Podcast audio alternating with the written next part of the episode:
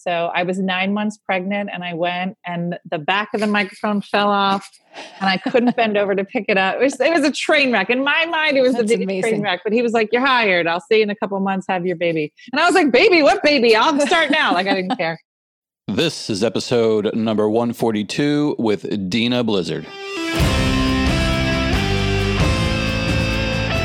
You're listening to American Snippets, the all American podcast for those looking to dream bigger, live better, and make an impact.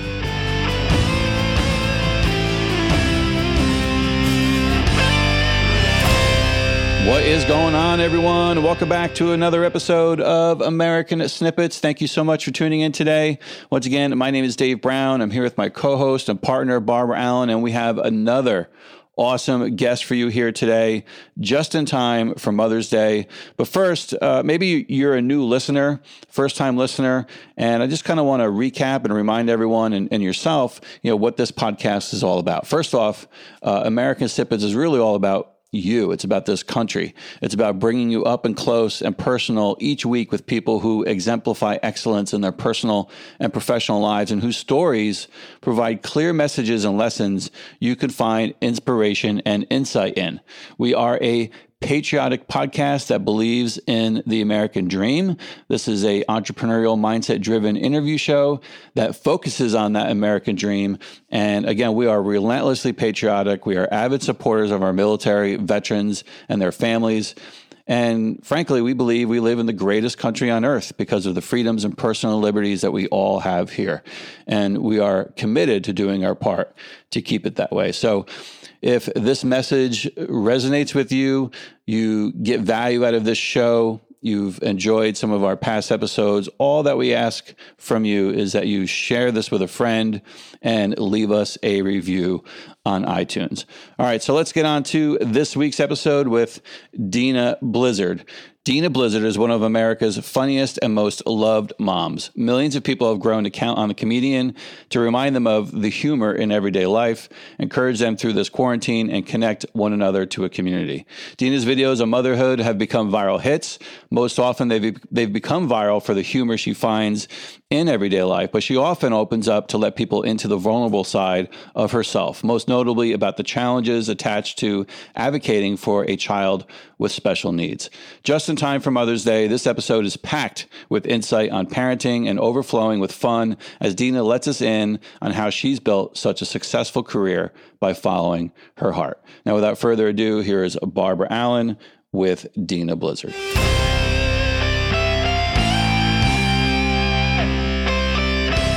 You're listening to the American Snippets Podcast. Hey there, welcome back to another episode of American Snippets. I'm your co host, Barb Allen. Today's guest is just plain fun to talk to and to follow online and to just absorb her content, mostly because literally she is just about fun, but she's also real, like super real about it, which is why so many people connect with her from all over the country. Dena Blizzard first sold the spotlight when she was crowned Miss New Jersey. Oh back in the day. Today, she's a wife, she's a mom of three, she's a comedian.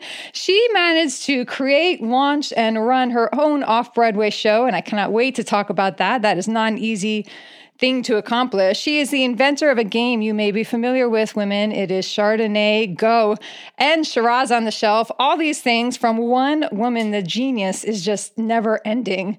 So I am very excited to have knowingly used Corona to my advantage when I knew she'd be home because I follow her online. I know she's home.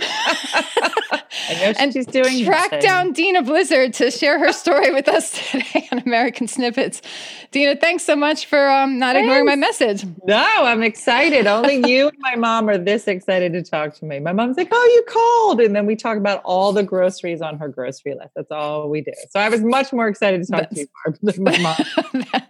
that's exciting. It's my mom's birthday today. We have a Zoom birthday birthday later. birthday tomorrow. We oh wow tomorrow as well. I know it is. Yes. It's, it's, hard. It's hard to not be there on their birthdays. So it is. And there's going to be like 60 of us on the Zoom call. Really, I just sit there and drink. Like, what are you supposed to do?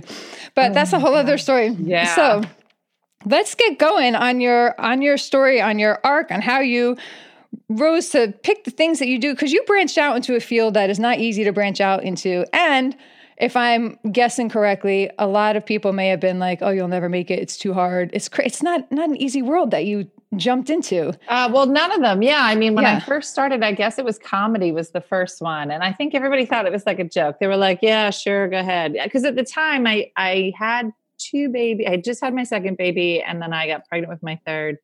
And I think that most people were just like, great, let her go do something. I was staying home all the time and I was like, I'll go talk to some people. Um, and so it really started out as like a farce. I was like, yeah, I'll go tell some jokes. Um, but by like the third year, I guess I started to get good at it. And I was already in Vegas and Atlantic City, and I was dragging babies behind me, breastfeeding. And my mom came to Vegas with me. It was it was ridiculous. Um, and then it just kind of grew from there. Like I literally had zero expectations, which is probably the best way to do it, um, because because then everything is a wonderful surprise. Um, but yeah, it was all it all just kind of happened. I wish I could say I was like super smart and I planned the whole thing, but it really I really we we made the video. So Pokemon Go came out. We made the video for um, Chardonnay Go, and we told moms they could find a glass of wine in their neighborhood if they had this special app. And 23 million people watched it, and we thought, well, that was funny. And then I thought, well, if women love wine that much, then why not make this board game? And so, um, so we created the board game, and that went crazy. And it's just been one dumb thing after another. Then after we did that, the city of Chardonnay, France called, and they said, um, "We would like you to be the Grand Marshal of Chardonnay Day." Shut up! Like, of course you do, Chardonnay. And so they flew me and my entire family to Chardonnay, France last year. So oh um, May 23rd is Chardonnay Day, so it'll be a year, a year ago that they had us go out there. It was the most ridiculous. I was like, this is why they don't invite Americans to, to French things. Like we just ruined it. It was so funny. It oh, was so I doubt ridiculous. you ruined it. It was that it is was, amazing. Who knew there was such a thing? That's what I mean. I was like, Jim, if I had found out there was a Chardonnay day and then backed up from it, was like, how do I get French right. people to invite me to their country so I could ruin their holiday? Never would have thought about it. Never been like, let's make a game and then a video. And so it was all super ridiculous. But um, but that's kind of how it went. I mean, you know, I have three kids and there's always some kind of chaos happening. And so I was like, this feels like it would be fun. And then we do it. And, and then we're here. And off you go. All right. So I have a lot of questions from that. First, you're like, so, you know, I just started in Vegas and then I went here. But that sentence is like, you don't just like, oh, go to Vegas and get yeah. a show and start. Like, you know? Yeah. No, there's so, always like 10 stories behind every story. Yeah. So, so I for my 30th birthday, I had always I like my 40th birthday, I was fine, but my 30th birthday, I'm like, I'm gonna die soon. I should do everything I've ever wanted. You know, like 30 hit me hard. Um, and my husband bought me a comedy class in Northeast Philly. Like I'd always wanted to try comedy. He was like, Great, I'll buy you this class. And I took the class and the owner picked a couple of people to start um, doing guest spots and like being the theater person at the door. So I was like, my name is Dena, come sit over here. And in exchange for that, I would get five minutes on the stage. So I did that for a while. And then there's a club in Atlantic City, which isn't too far from where I live and uh, somebody got me a guest spot there. And so i was nine months pregnant and i went and the back of the microphone fell off and i couldn't bend over to pick it up. It was, it was a train wreck. In my mind it was That's a big train wreck but he was like you're hired. I'll see you in a couple months. Have your baby. And i was like baby? What baby? I'll start now. Like i didn't care. And then um and then i did. I got booked in vegas and the, the craziest i was so excited. I was like i'm gonna play vegas. And there was this big sign out front and it said you know, uh, show featuring Dena Blizzard. But right above us was a picture of a free exotic bird show and then a, a burlesque show. So it was mostly of a naked butt, and then my name. And I was like, I couldn't be happier. Just right under the free exotic bird show and under that lady's butt. But one day it'll be above the free exotic bird show. And then I know I will have made it. So it was That's... really, again, a series of mishaps and then I ended up in Vegas somehow. And then you ended up in Vegas. That's so cool though. I mean, and there's a there's kind of a you know a lesson in there, right? And people try too hard and obsess and focus. Like you said, if you had gone after the structured it, it doesn't always work that way. Yeah. You know, it doesn't well, always you know, like I say that to my kids all the time. You know, I really I feel like I'm raising artists. Like I think there's a certain way that artists think. And um, I see, especially with women, I mean, I think we're all a lot of us are type A but even I have two daughters, sorry, that are teenagers. Dog saw something. And, um, you know, you just see them being perfectionists. And I was like, well, you know, if you have a book idea, then just write the book. She's like, well, it's not all thought out. I'm like, we don't just start writing the book. Like, you don't have to have all the answers before you start writing it. And so, you know, I think that there is this a really important idea about, you know, don't wait until you're ready. Like one of the things they said in my comedy class, he was like, if you think you want to be, do stand up, you need to come up and you need to start, even if you don't have any jokes, you have to come up here. And I remember the first time I went on stage, I had no jokes. It was the first night of our first class. So we would go to our class and open mic. I had no jokes, but I had a whole bunch of stories of when I was at Miss America. And they were funny. And I was like, I guess I'll go tell those stories. So I sat on stage and I just talked into the microphone and I told these goofy stories from Miss America. And I got off stage and I felt really good about it. And there was a guy there and he said, he came over and he was like, Oh my gosh, you were so comfortable on stage. Like you've been on stage before. I'm like, Well, yeah, but like doing other stuff. But he goes, I mean, you can't get that level of comfortable. And he just went on and on. And I was like, Yeah, um, I was shooting for funny. Did, did funny happen at all? He's like, no, no, it wasn't funny. But comfortable, it takes years to get comfortable. He goes, you'll get funny. But to do what you're doing naturally, which is just being comfortable, takes years. You're going to be fine. And I was like, I was really, was any of it funny? He was like, no, none of it.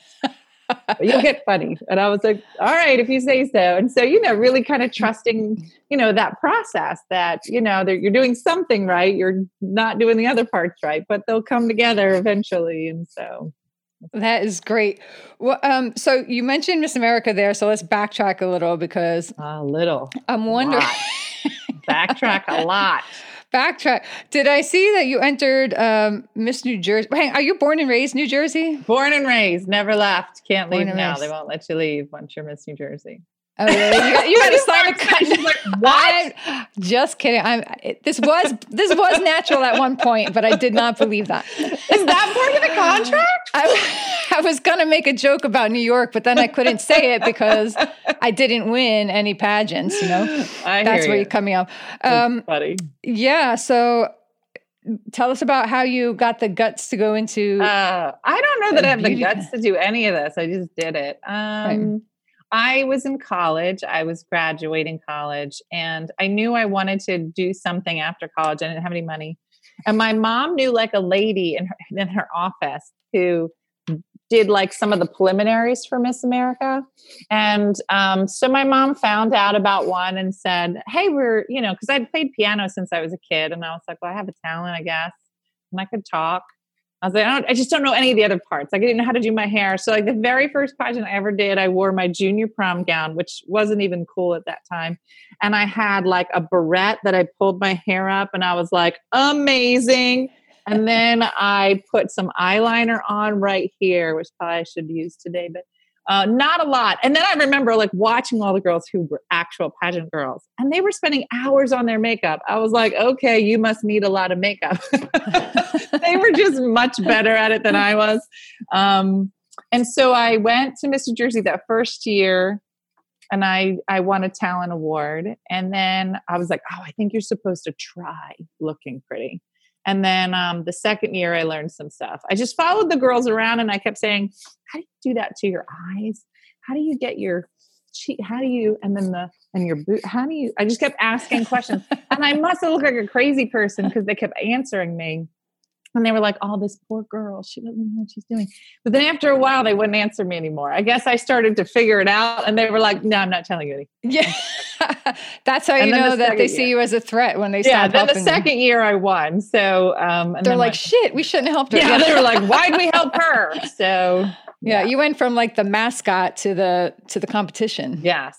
Yes, yeah. it was very funny, but it was great. Yes. It was uh, my daughter was supposed to actually be competing in Miss New Jersey this year, She's 17 and I think she was one of the youngest contestants going. And uh, so now I don't I don't know when Miss New Jersey is, but uh, I don't know if it's the first time that a Miss New Jersey star has competed.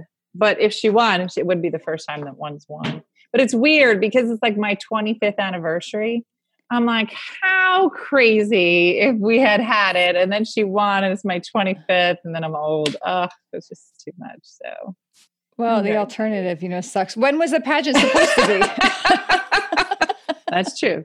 Um, it was supposed to be June, so it will not be June.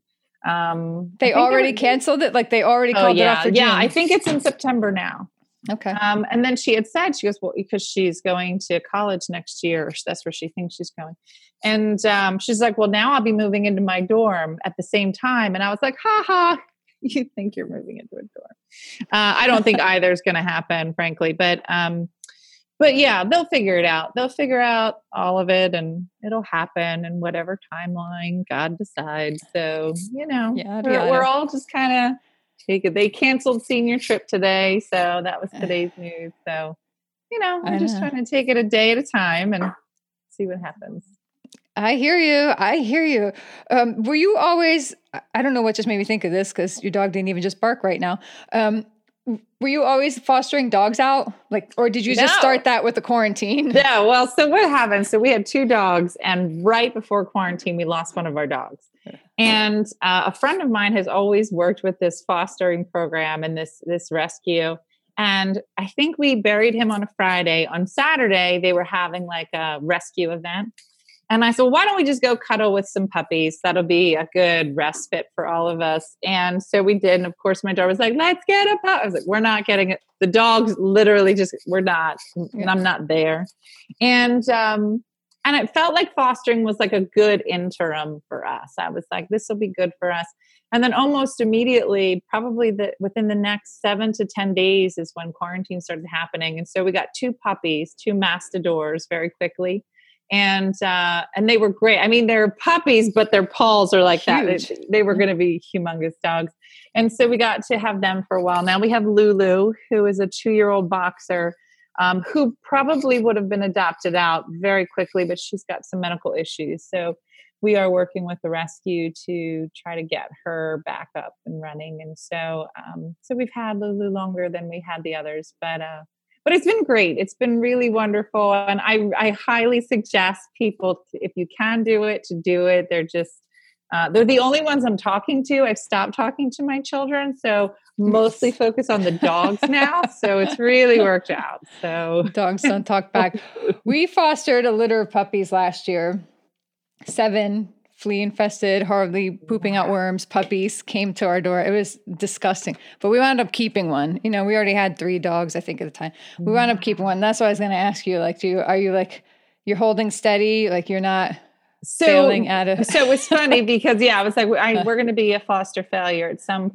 Yeah. Um, but somebody had said, you know, if you keep if you keep Lulu, would you foster again? And right. and I said, yeah, I'm I'm fine with it. You know, we we're not going anywhere right now. Um, but she she's slightly she's slightly territorial. She was dumped um, in a in a forest or the woods in West Virginia. Huh. So she has a bit of a history. I'm not quite sure how long she was there for. So it took her a little bit just to kind of get used to us. Um, and so we were talking with uh, the rescue team. We're like, I think she could do like another male dog. I don't know that she would be great with a female. Um, but she's she's very very sweet and and it was great. There was i think was it new york where the rescue center had said for the first time ever there were no dogs yeah.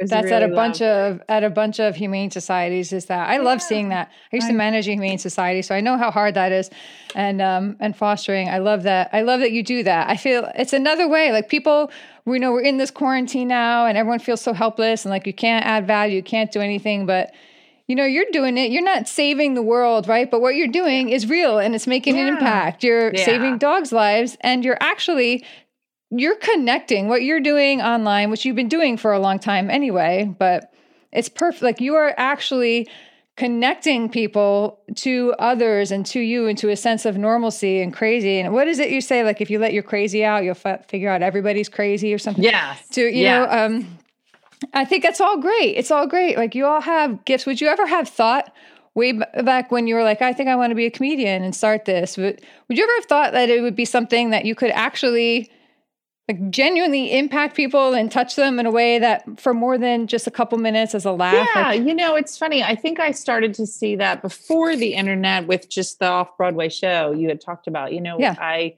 I had started writing about, you know, what my experience was, which was always just my kids and and being home, my husband, and just feeling like I was going crazy. And um, you know, very early on, it was made very clear. The bookers would say, "Can you talk about other things than your kids and you talk about subways or dating? And I was like, well, I don't do either of those things. Um, and so it was kind of frowned upon, but I just kept thinking, like, I get it. Like, you have people in your club who are probably people that have lives, but there are a whole bunch of people that don't have lives, which are called my people, who are at home and would really find this funny. And so it was really, you need to you need to get up out of here. Why is she here? You can't see her. She's right here. Not here all day. As soon as you get on the call, let me be in this corner. Oh my goodness. so um so anyway, so then we started I had kind of created this whole show about motherhood and we started touring the show and um and going to theaters and I really thought whether it was the one woman show or kind of then moving into the internet universe. Like I always think what we do is super dumb. I still think it's most of what we do is super dumb.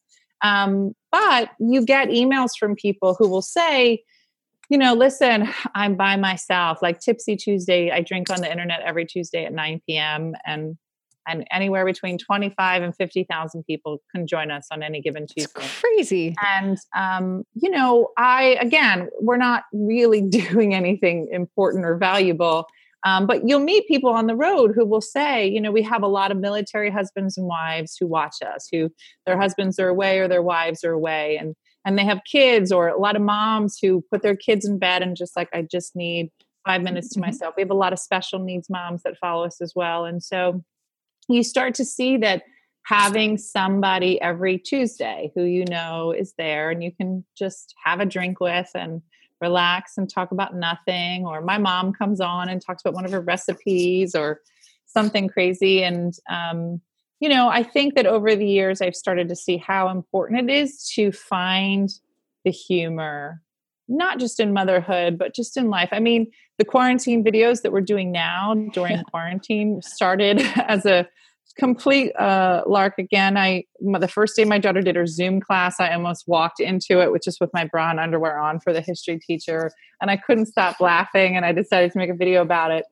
I don't know. I think we've made thirty some videos now in quarantine, and um, you know, so like I, I'm late today, so I did not post it yet. And people were like, "Are you okay? Where are you?" like, it's coming. Give me a minute. I'm trying to do some other stuff.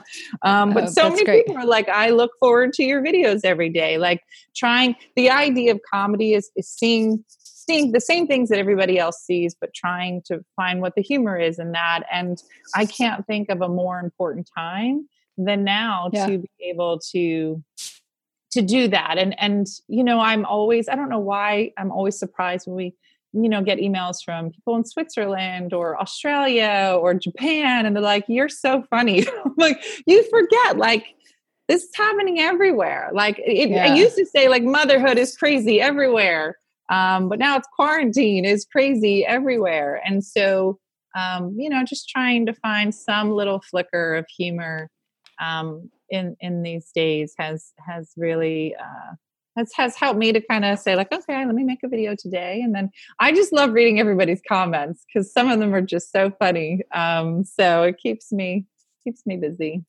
is there ever a time a week like where you're like oh my god it's tuesday and i mean life happens right like mm-hmm. you know we'll have an animal that needs to run to the vet or somebody's sick or throwing or you just like feel like crap and had a bad day like how do you mm-hmm. how do you stay with that every Tuesday. If somebody told me every Tuesday at this time I had to be in this place, I'd probably yeah freak out, right? Yeah. So how you do you know do what? That? I started I started to get really uh, overwhelmed by it, the same yeah. what you just said, and um, I started to like really like think about what am I going to say, what am I going to do, and how would I top next week. And I just was like, I don't even want to do this anymore. Like it just became too much.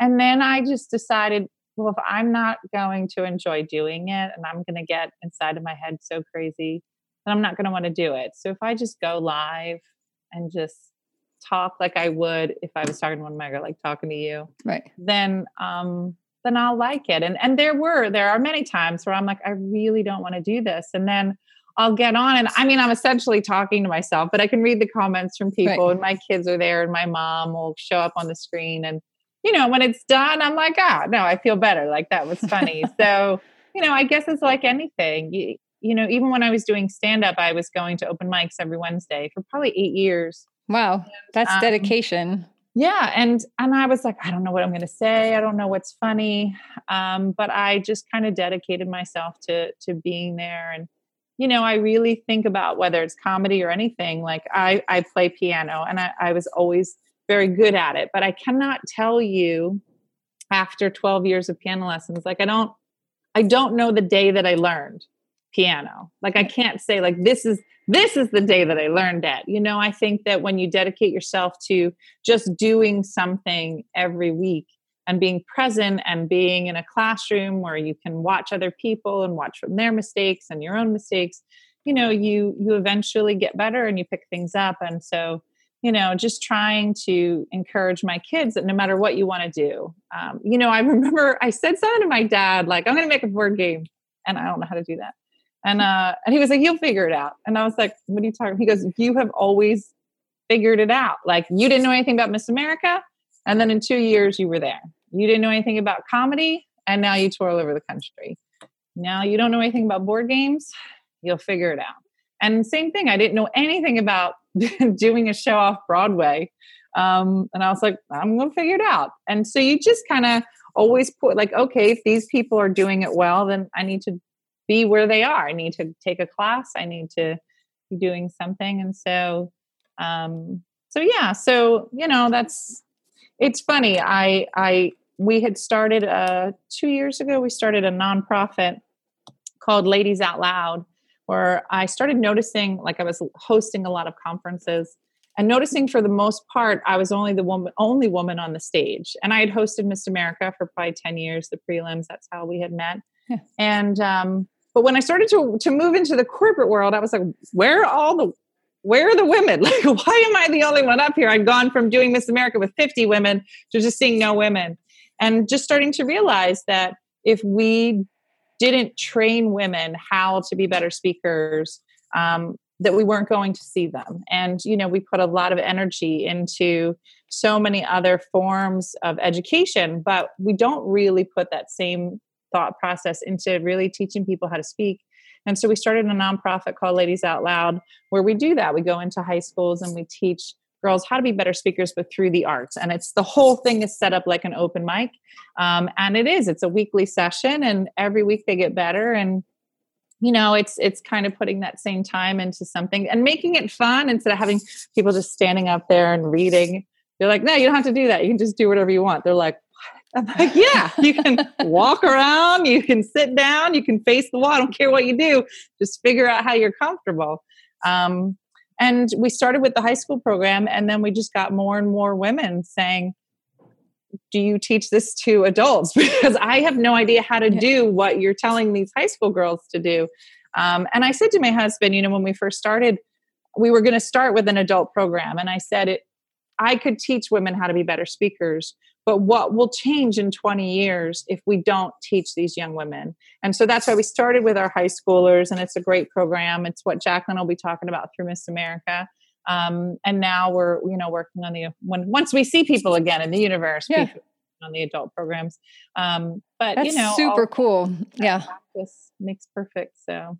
That is great. I love it love it. And i know i know that there is a need and i know that it'll actually make a huge difference in how these teenagers and these women like you know the teenagers getting into college or if they don't want to go to college maybe they want to start a business maybe they want to travel but just having the confidence to even like go up to somebody and say hey i have this idea would you listen to me yeah. You know yeah. like when i went up to you after the pageant i was yeah. i was like oh, i got this book did you think you would you know and i never sent it to you right because i and i was like that was like a different me years ago but I see yeah. the difference, you know, and and what a difference that would make. So hats off no, to you. That's so the, great. Though. One of the two of the biggest things we talk about is is number one selling yourself. And we start with children's books. I'm like i want you to read this children's book?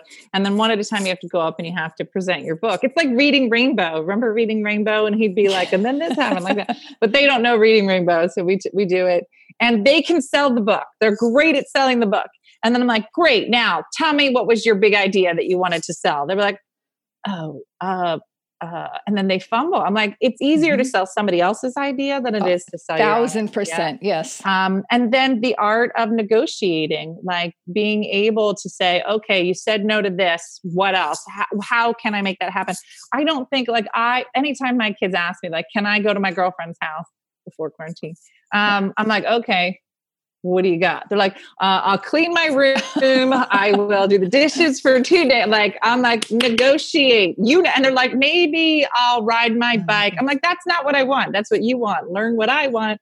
Um, but I think they're important skill sets, especially for young women. I, I, I'm raising two daughters. I have a son as well, but yeah, he seems fine with it. He he'll talk, he'll negotiate, but being able to teach it to young women is is really important to me. Um, raising these two girls and and hopefully figuring it out for them and and being able we're working on our manual so we can share it with other moms around the country and they can start their own chapters. Oh, that is so, so great. Hopefully it works out. Yeah. I love it. I absolutely love that. That's I the only good stuff we do. The rest of it's mostly drinking on the internet. Part. All right, that's it. That's the only good thing you do. Um, I want to get to a couple more things because, all right, we're gonna. I definitely want to get to how you got the off Broadway show going. But you mentioned something in the vicinity a couple times, and I don't want to lose track of that because um, it's not the only good thing you do. It takes, it, you know, like it's one thing to sit down and joke and say, "Oh my gosh, I got this," and look what my kids did. I'm making popcorn middle of the night. My stove's clicking. Like, right? That's all like cool stuff and it's fun stuff.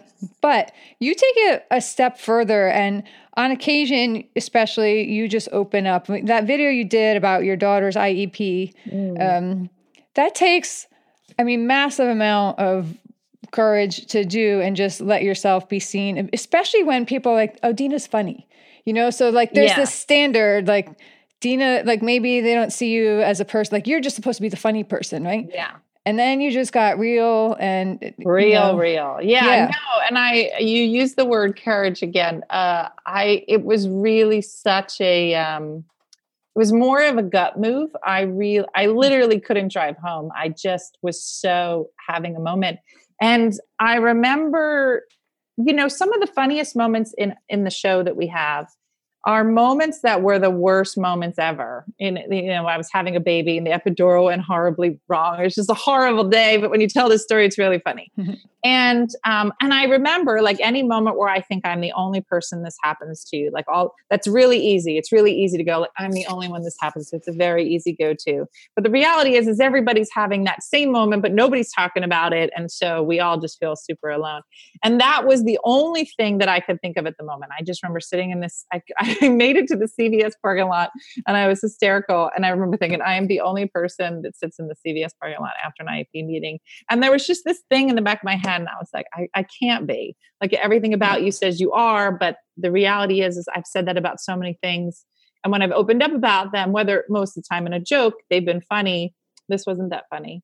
And so I did, I went live and I don't know, I don't know what I said. I, it just all kind of happened. And I, was so mad at the um, at the at the case manager. And I remember calling my girlfriend afterwards, and I was like, "Did I say her name?" And she's like, "No." I like, did, I say the school district? They're like, "No."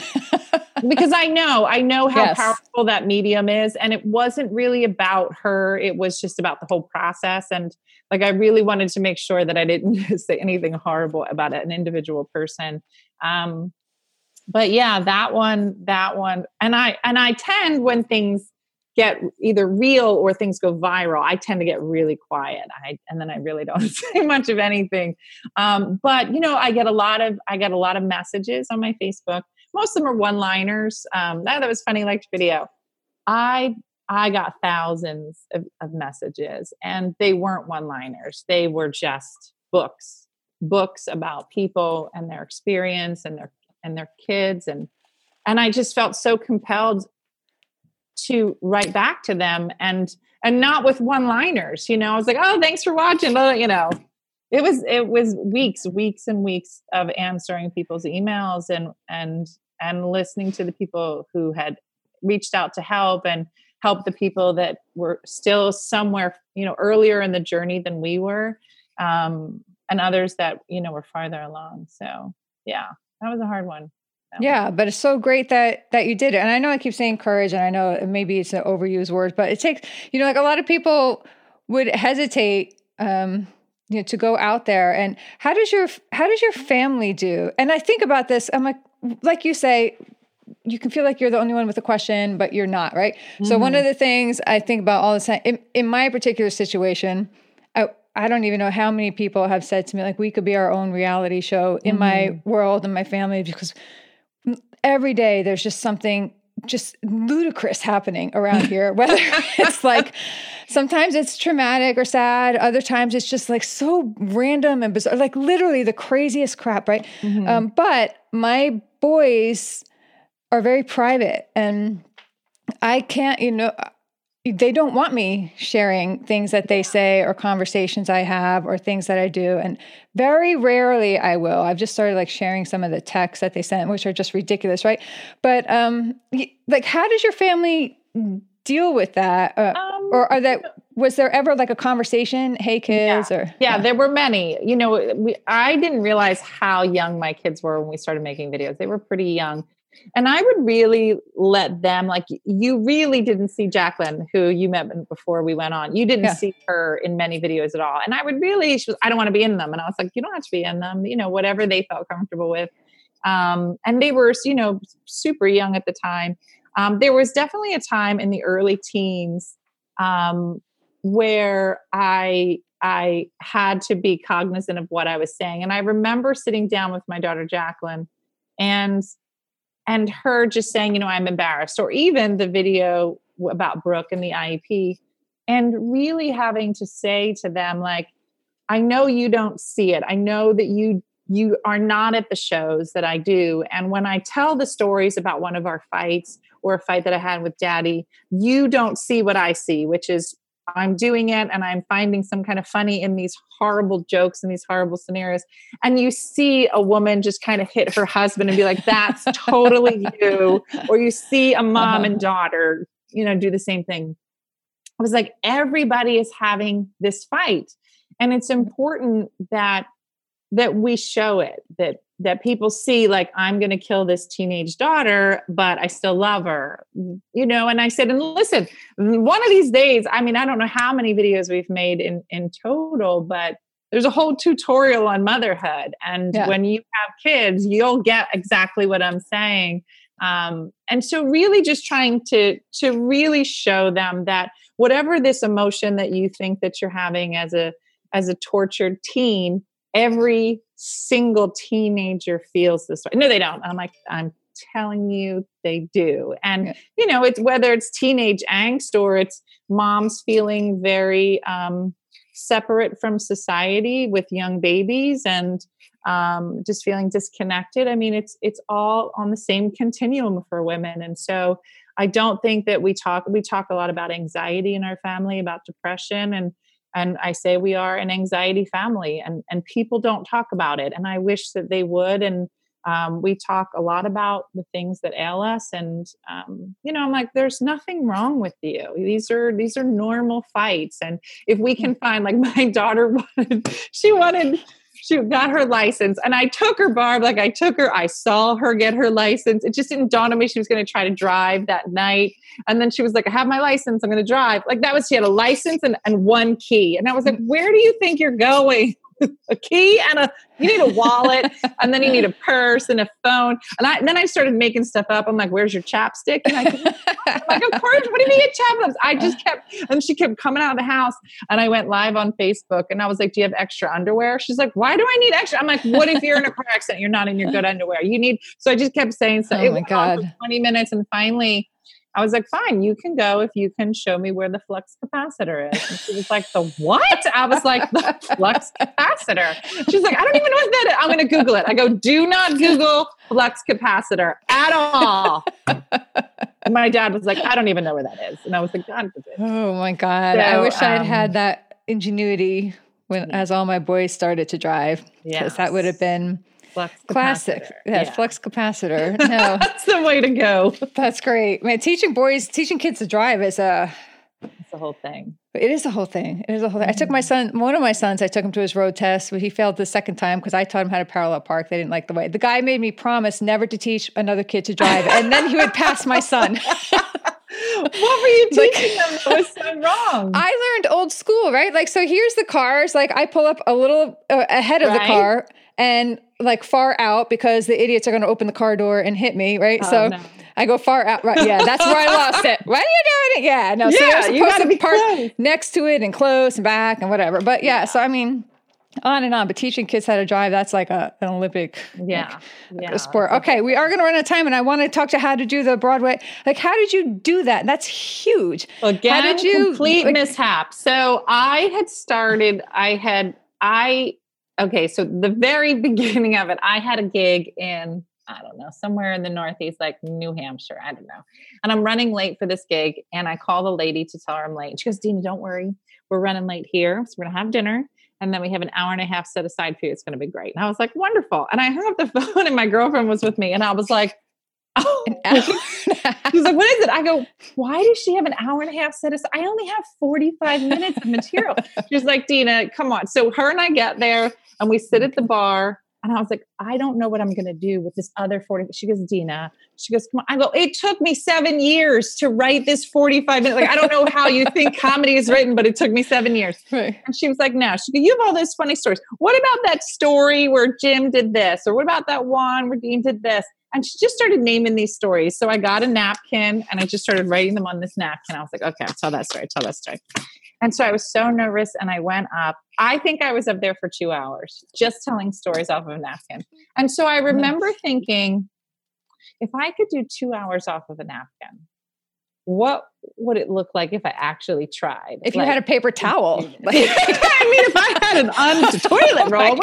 Yeah. yeah. So, um, so I had a friend of mine had asked me to do a show with him. So I kind of learned the format there. And then a local theater, I went to them. It was Mother's Day of 2008. And I said, Hey, I'm thinking about doing the show. Can I do it here? And they were like, Sure. And, um, and uh, we had prepped for it. We shot a lot of videos for it. And it was the day of the show, and my husband said, So, how many people have to show up in order for you to break even? I was like, Um, like 600. He was like, what? And I was like, Yeah, no, it'll be fine. I think 612 showed up. And awesome. so we had enough for pizza after it.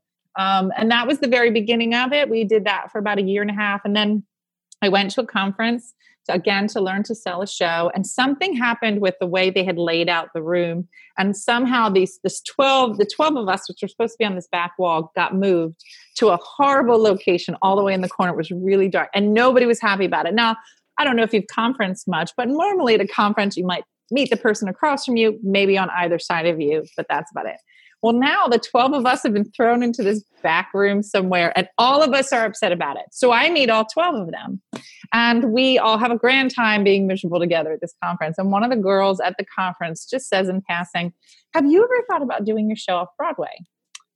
I said, um, yeah, I don't know. I mean, we're going to be in New York, but further downtown. I said, I, so there's a new program called through the Off Broadway Alliance where we mentor people and teach them how to go off Broadway. You should interview for it. I was like, okay. So we put this thing together, and I don't know how many people interviewed for it, but we went in and I sat across from this very stern woman. I had like a whole booklet put together. And she goes, So why do you want to join the Off Broadway Alliance? And I said, Well, uh, I would like to be on Broadway. And I just feel like this would be great. And I kind of go on and on. And she goes, You do know this is the off Broadway Alliance. And I said, uh, Yeah, of course. I mean, but I mean, how else would you get there? I mean, you start off Broadway and then you cross over and you just pack your stuff up, you go across the street, and then you're on. She that's actually not how it works in the history of ever. It's happened maybe four times. Yeah. And then we so all you're saying there's a chance out there in quiet silence, so uncomfortable. And I go, well, That's what I'm talking about. Like, I don't even know that. That's why I need a mentor. And then I spend the next 20 minutes trying to dig myself out of a hole. Nice. And um, we got picked up. She gave us a mentor who was lovely. And then we began that process. And um, so again, it was just kind of this comedy of errors. I, I feel, I wish again that I had some master plan, but most of it is just kind of like this thing happening. Like, sure, let's try that and see what happens. So, you know. That's awesome. Yeah. But I love those stories because it's just I think when you when you're doing what you're doing and I, the word passion is like it's kind of annoying but but you know because it's like so overused mm-hmm. i don't think of a better word energies i don't care what the word is right that pencil when you're doing what you're doing with pencil and like whatever the word but when you're doing because you believe in it and you have like the energy just comes out of you it doesn't have to be faked and then it's like it just kind of clicks into place. So you wind up meeting the people that you're supposed to meet yeah. and connecting with yeah, them I agree. when the time is right. Well, and I yeah. do. I, I think I spent a large part of my early years, like you said, trying to make something happen. And I yeah. I really just got to the point where it just made me really sick. I, I didn't really feel well. I kind of went through those years where they were like, you have Epstein Barr. Like I was just tired all the time. It was oh, just wow. exhausting. And I just uh, I was like, you know what, I don't really like this. I think I'm just going to follow what I what I really like. I mean, I I always I remember saying as a young person, you know, if there was a job where I could just talk, I would love that job. But I didn't grow up in a family that knew my dad was a police officer, my mom worked at McDonald's. We didn't know anything about any of that. And so um, you just kind of land from place to place. And, um, you know, I, I always say to my kids, like, whatever job you have, be good at it be the best you can be at it and and you'll land where you're supposed to be. I mean there was a few years in there where i did audience warm up for different shows which was this amazing opportunity. I worked with anderson cooper for a year and a half and paula deen and emeril and rachael ray and and and all of it was because somebody was like hey there's this girl. She's really funny. We should get her over here. And so you know i was like just wherever you are you know do your best to do good work and have a good reputation. And and that whole i think i did warm up for almost four years um, and it really taught me how to be a good host which then led to miss america which led to these corporate things which led to our nonprofit so you know, I do feel like oddly enough, I'm doing what I'm supposed to be doing. You know, like you said, yeah. I, I think I think that it's really important to have a voice for motherhood and for women in general. And so um, so it's it's good it's a good place to be for us now. And who knows what's next on our weird agenda, but it's such a weird time. We'll see. Yeah, exactly. All right, before I let you go, I have to ask this question. We like to ask all of our guests because we started quick backstory we started american snippets because all the negativity and divisiveness and everybody was focusing on what's terrible about this country. Mm. i knew firsthand after my husband was killed in iraq i had so many people come forward and show me this amazing spirit. I knew the impact they had on me and i knew they were out there so that's why we decided to bring those stories to life. Just people who have a genuine love for their lives who impact themselves their families their communities yeah. and uh, and really build their own version of the american dream. We think it's alive and well and so we just know it just lo- it looks different for everybody, mm-hmm. and that's the key. Everyone has their own version of the American dream, which leads me to ask you, what is your version of the American dream?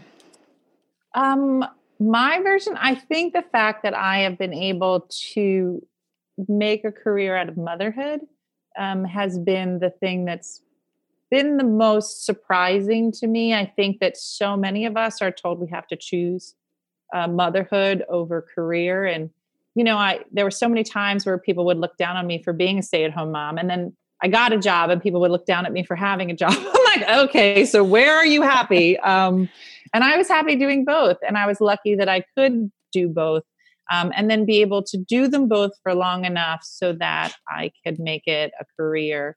Um, and and be able to for the women that are staying home, which is now all of us, but in the normal world, you know, if you are blessed enough to be able to stay home, it's wonderful and awful at the same time. It's it's it's very difficult as we're all seeing now 24 mm-hmm. 7 it's not an easy job. So being able to find the humor in that and then be able to find the humor for those moms that are on the go all the time. You know there's a big difference between raising little ones and teenagers as we both know. And so um you know, I I don't I don't I cannot think of a lot of other women that are making a career out of motherhood. Um, and we have a line of shirts coming out next week. One that says "I love you, get away from me." Like that is the perfect mom shirt. Um, and I know like a lot of people are doing like really like beautiful mom shirts, like "I love you, you're my life." I'm like, I'm never gonna wear that, um, but nope. I will wear "I love you, get away from me." Like I'd walk through fire for you, but I am not cleaning up one more of your dishes. like, but get cannot. your own dinner. Yes, get away from me. Exactly. I love you. Get away from me. That's amazing. So, yeah. Um, so yeah, I think that the best thing is to be able to have kind of found my voice with motherhood and and and find my people who are out there and and and love motherhood and are enraged by motherhood all at the same time.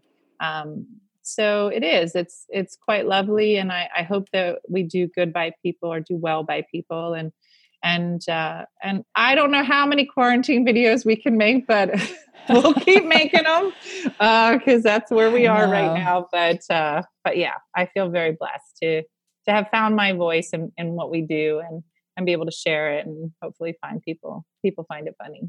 Well, clearly they do. Um, so, if by some chance there's somebody who has not heard of you or figured out how to connect with you or follow you or see your content, where can they find you? Uh, anything one funny mother. You just look up one funny mother. There's a treasure trove of things to find.